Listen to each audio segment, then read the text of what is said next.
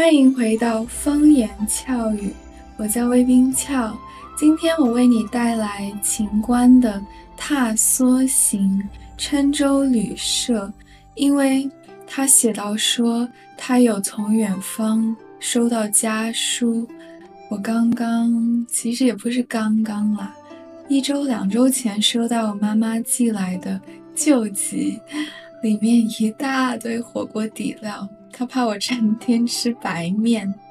我是欢喜的，但人家秦观不一样，他在政治上遭到了一系列打击，生活也就随着变动，这彻底毁了有着远大理想抱负的他。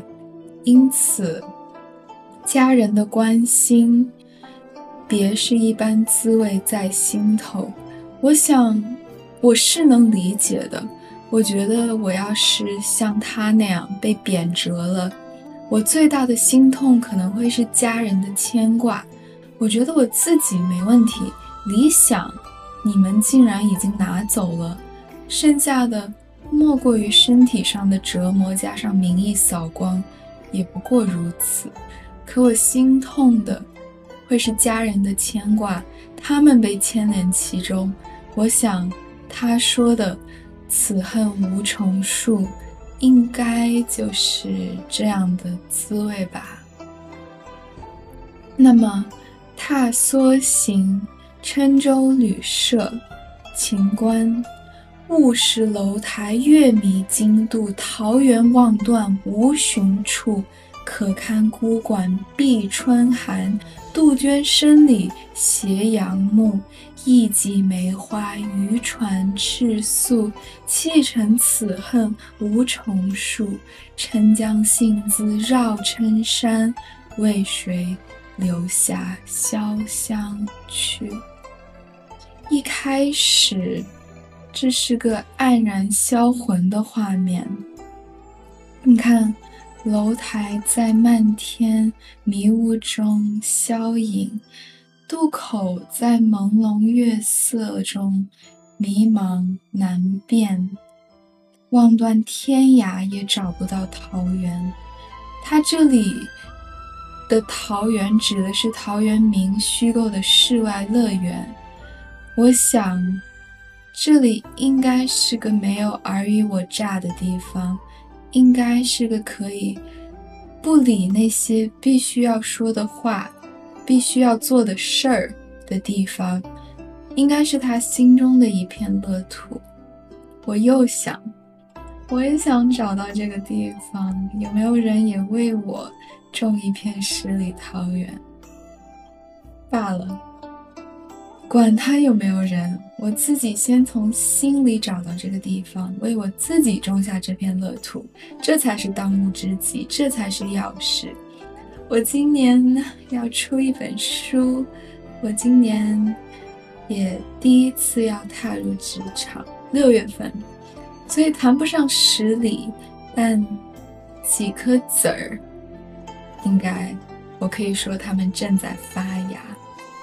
扯得有点远哈，然后这个楼台精度一般在诗人笔下是一种境界的向往，所以会说他向往着桃源，可他怎么也找不到，那就收回目光，哪堪这孤馆，客舍，春又寒，谁人能忍？杜鹃的声叫了一天，又到了黄昏的晚暮。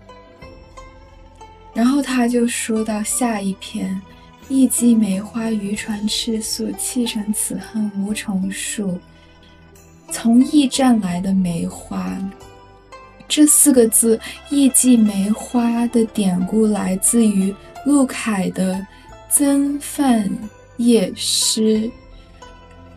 折花凤翼使，寄与陇头人。江南无所有，聊赠一枝春。他遇到驿使，就去折了一枝梅花，托他送给在陇山的范晔。江南没有什么别的好送的，那就送你一支梅花前去报春好了。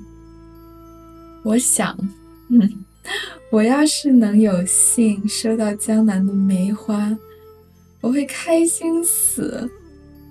嗯，开玩笑，开玩笑，开玩笑，开玩笑。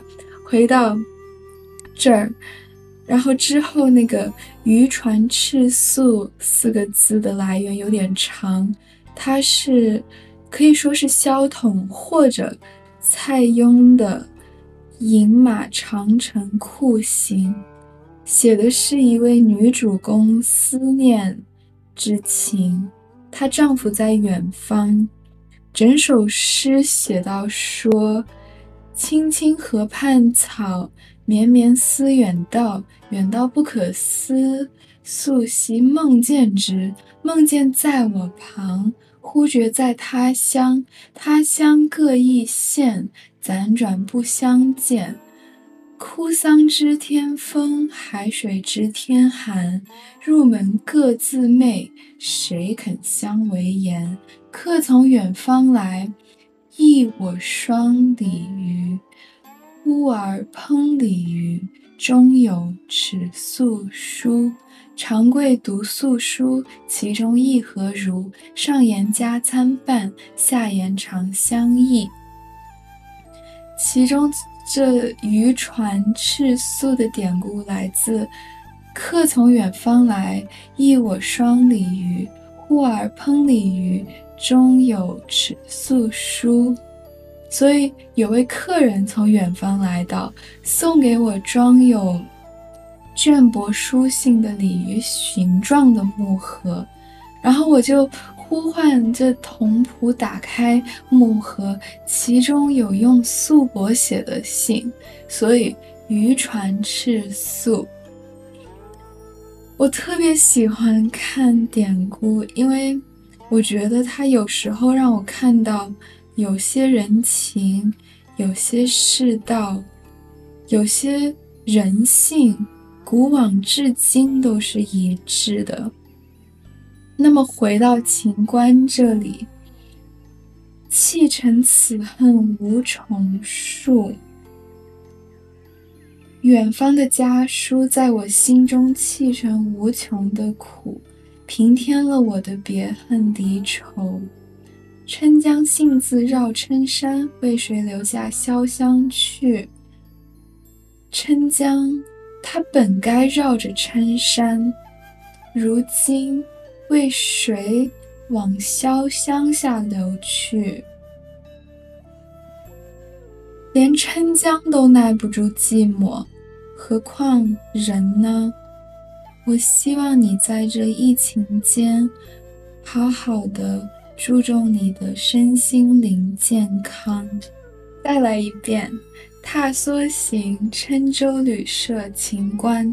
雾石楼台，月迷津渡。桃源望断无寻处，可堪孤馆闭春寒。杜鹃声里斜阳暮。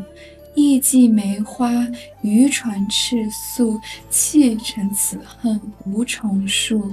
郴江信子绕郴山，为谁留下潇湘去？好了，风言俏语，我们下周见。